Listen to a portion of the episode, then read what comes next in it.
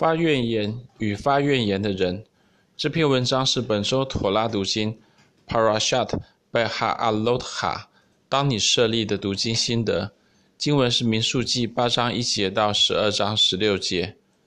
从民数记十章中间开始，以色列人终于起行了。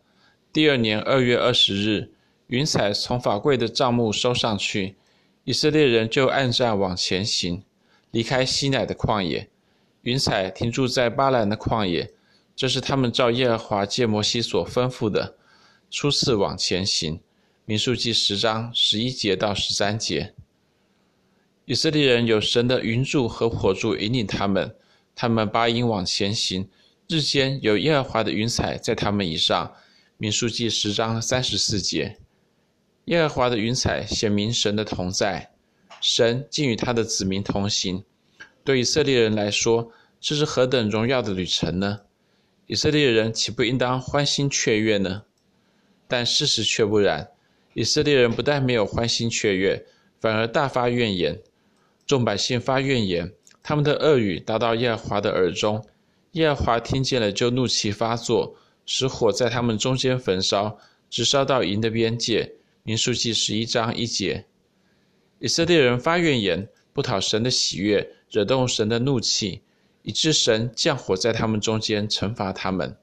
很显然的，神不喜悦他的百姓发怨言。既然如此，我们就要凡事不发怨言，不是吗？然而，过了不久，摩西向神发出了妥拉当中最大的怨言。摩西对耶和华说：“你为何苦待仆人？我为何不在你眼前蒙恩，竟把这管理百姓的重任加在我身上呢？”这百姓岂是我怀的胎，岂是我生下来的呢？你竟对我说：“把他们抱在怀里，如养育之父抱吃奶的孩子，直抱到你起誓应许给他们祖宗的地去。”我从哪里得肉给这百姓吃呢？他们都向我哭嚎说：“你给我们肉吃吧！”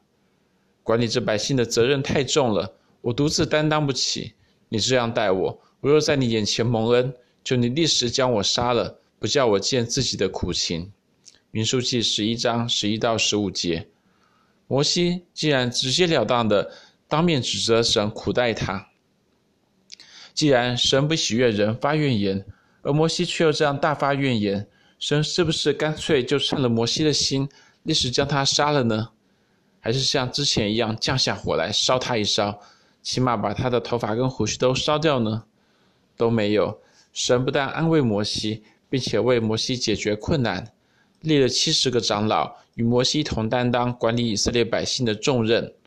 耶和华对摩西说：“你从以色列的长老中招去七十个人，就是你所知道做百姓的长老和官长的，到我这里来，领他们到会幕前，使他们和你一同站立。我要在那里降临与你说话，也要把降临你身上的灵分赐他们，他们就和你同当这管百姓的重任，免得你独自担当。”民数记十一章十六到十七节，摩西与以色列人同样都是发怨言，为什么会有这样截然不同的差别待遇呢？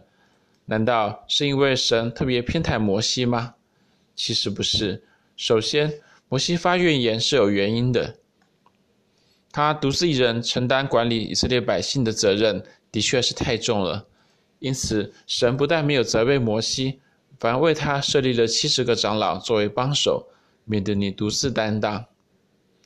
等等，摩西发怨言有原因，难道以色列人发怨言就没有原因吗？圣经还真是这样说呢。首先，以色列人在何事上发怨言呢？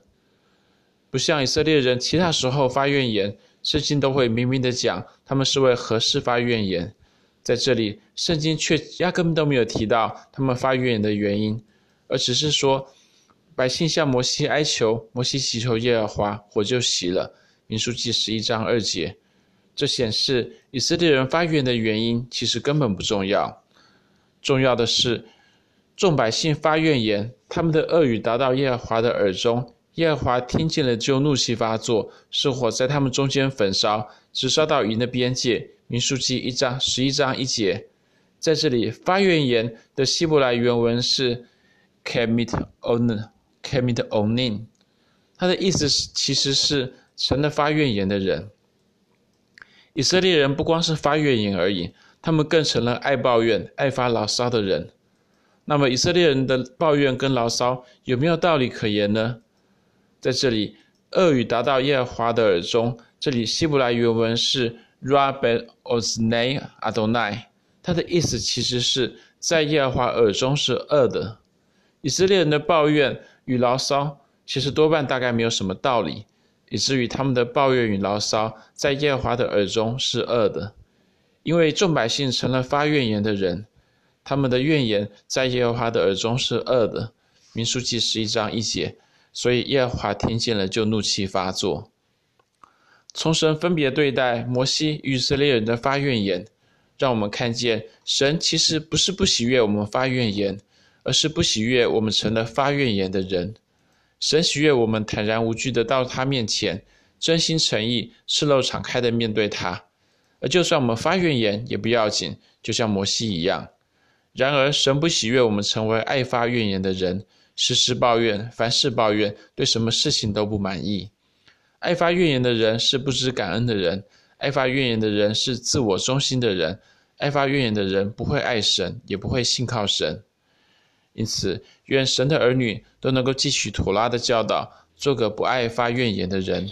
正如使徒保罗所说：“凡所行的，都不要发怨言，起争论，使你们无可指责。”诚实无畏，在这弯曲被谬的时代，做神无瑕疵的儿女。腓立比书二章十四到十五节。